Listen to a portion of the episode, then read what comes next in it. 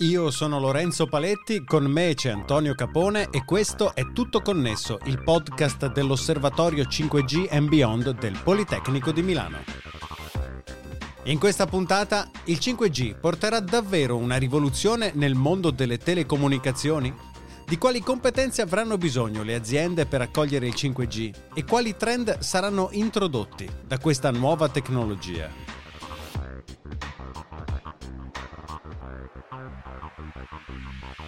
Ne parliamo con Antonio Capone, docente di telecomunicazioni al Politecnico di Milano. Ciao Antonio. Ciao Lorenzo. E Vincenzo di Taranto, Managing Consulting di Capgemini. Ciao Vincenzo e grazie per aver accettato il nostro invito. Grazie a voi, ciao Lorenzo, ciao Antonio. Vincenzo, l'abbiamo già ripetuto in diverse occasioni nei precedenti episodi. Il 5G rappresenta una grande opportunità tanto per le imprese quanto per i privati cittadini, per l'utente finale. E abbiamo già visto il ruolo che potrebbe avere il 5G nel mondo dei media, dei videogiochi, dei trasporti, della logistica, della medicina. Ma quali sono i vantaggi reali, diretti e indiretti, di cui potrà godere l'utente finale? Cioè ci sarà veramente qualcosa di rivoluzionario oppure, come è stato con il passaggio da 3G a 4G, l'unica differenza sarà una maggiore velocità nella connessione? Diciamo che eh, secondo tutti gli esperti, ma anche secondo noi, eh, e anche a mio modesto parere, la rivoluzione c'è ed è abbastanza evidente. Senza scendere nei dettagli tecnici, ci sono eh, una serie di, eh, mh, come dicono quelli bravi use case, ma diciamo una serie di cose no?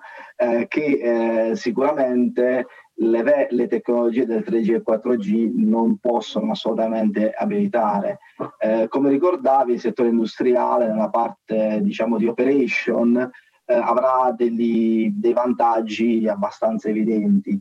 Per l'utente finale, eh, diciamo che bisogna un po' differenziare tra l'utente consumer e, e l'utente comunque eh, relativo alla enterprise. In entrambi i casi gli impatti sono abbastanza evidenti, basta guardare eh, le, i, gli use case che ha messo in campo il, il Mise eh, un, paio, un paio d'anni fa. Eh, sono tutti use case che vanno, sono esperienze che vanno da, appunto dal medicale, ehm, per esempio, alla pubblica amministrazione, in cui l'utente finale che ha un vantaggio effettivo.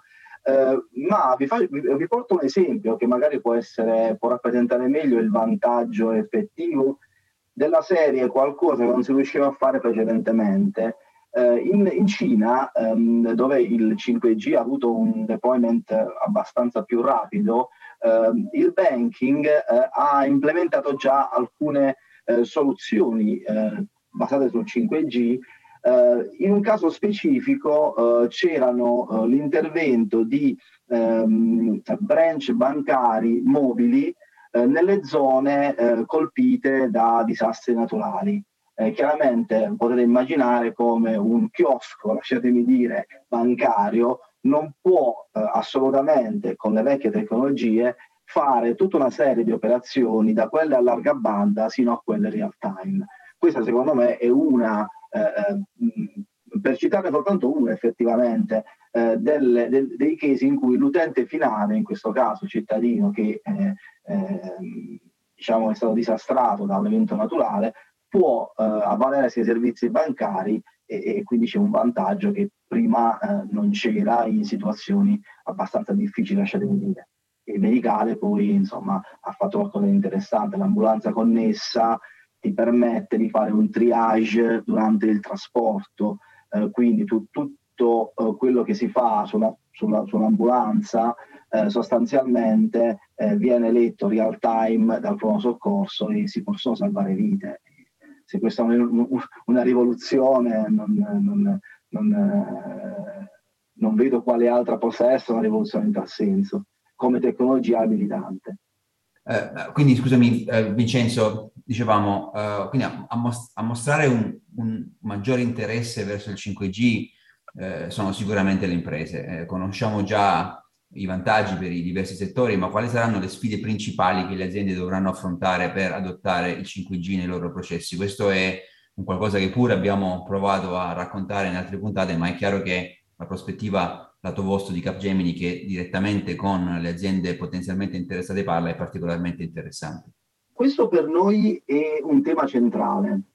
Eh, la connettività ehm, piano piano nel corso degli anni è diventata eh, sempre più eh, predominante e molte aziende hanno compreso che non possono, eh, lasciatemi dire, affidarla eh, a un reparto che fa tante altre cose, tipo l'IT e anche la connettività. E eh, il 5G, proprio per l'impatto su una serie di use case aziendali, ora torniamo al mondo enterprise ovviamente, manufacturing per dirne una, ma anche porti, aeroporti, che sono le applicazioni ad oggi già in campo nelle, in vari progetti in giro per il mondo, eh, chiaramente le aziende devono affrontare la connettività in maniera nuova e con piani eh, o programmi, lasciatemi dire, di vera e propria trasformazione. Come tutti i programmi di trasformazione vengono impattate tutte le dimensioni aziendali, dall'IT alla parte diciamo di network fino ad arrivare anche a, um, ad HR, eh, fino ad arrivare a tutte le dimensioni che devono mettere in piedi eh, i processi per sostenere il, um, non solo la connettività 5G, ma tutti gli use case che vengono, che vengono a riporto.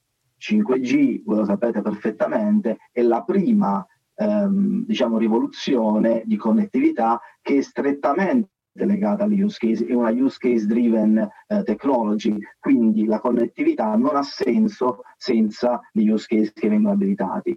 Quindi per questo motivo le aziende devono affrontare una vera e propria connectivity strategy per vedere da qui ai prossimi cinque anni come evolvere la connettività che hanno in casa, molto spesso hanno eh, connettività wifi 6 per esempio o altre tecnologie come evolverla verso use case 5G che affiancano use case magari in cui ha più senso lasciare tecnologie che magari mh, sono anche meno costose per non sparare la classica, eh, la classica mosca con il cannone, lasciatemi dire. Affrontare una strategy per un'azienda è una sfida molto molto importante. E, eh, ed è questo proprio quello che facciamo noi come Capgemini, non, non, vendiamo asset, eh, vendiamo know-how, vendiamo strategy e, e, ed è quello che noi facciamo per preparare un'azienda al 5G e poi aiutarla ad implementare la, la, l'applicazione specifica, dove chiaramente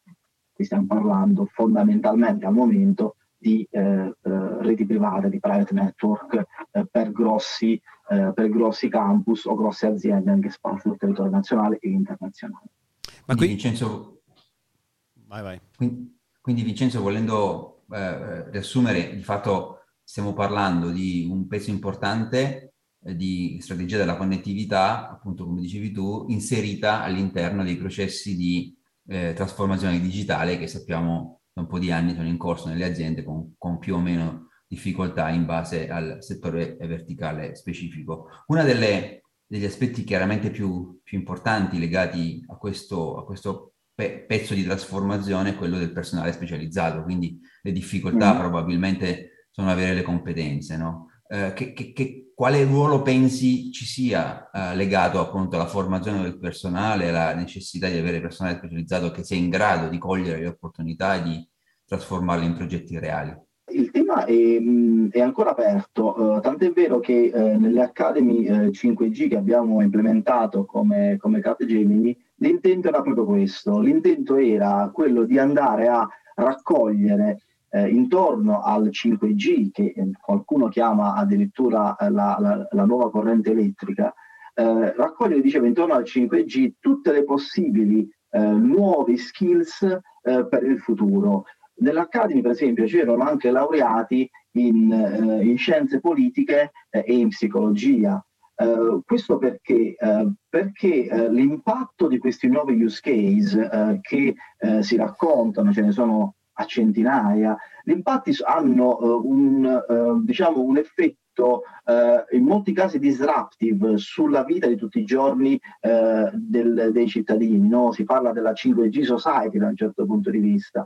Quindi tanti aspetti legati al, alle conoscenze classiche eh, ma anche a quelle eh, diciamo eh, di nuova generazione. I dati sono preponderanti, quindi il tema eh, sempre aperto di data science, chiaramente il 5G eh, eh, ne avrà bisogno, ma anche ehm, diciamo conoscenze più classiche dovrà, ehm, do, interrogarsi e ehm, capire eh, come poter mettere a terra alcuni, alcuni, alcuni use case. Eh, faccio un caso, un caso, su tutti, anche qua eh, diciamo, faccio riferimento alla Cina. Eh, una serie di use case che il 5G abilita legati alla face recognition, per esempio, con telecamere intelligenti, banda larga, eccetera, eccetera, in tutti i posti, ha, ehm, lasciatemi dire, stimolato e ha aperto eh, praticamente praterie su tutte le tematiche di regulation, eh, di, di, di, privacy e anche un po' di impatto sociale. Quindi il 5G eh, per un'implementazione, magari una pubblica amministrazione, dovrà avere esperti eh, o comunque mh, eh, conoscenze eh, molto molto orizzontali per indirizzare tutte le tematiche eh, che di volta in volta ehm, è necessario avere, avere al tavolo. E oltre alle applicazioni specifiche che ci saranno rese disponibili dal 5G, no? penso alle operazioni chirurgiche da remoto e videogiochi in cloud tramite connessione cellulare, eh, mm-hmm. sappiamo che nel mondo della tecnologia una rivoluzione scatena anche degli sviluppi, dei trend macroscopici che a volte sono difficili da prevedere anticipatamente. Secondo te quali saranno i trend abilitati dalla presenza del 5G?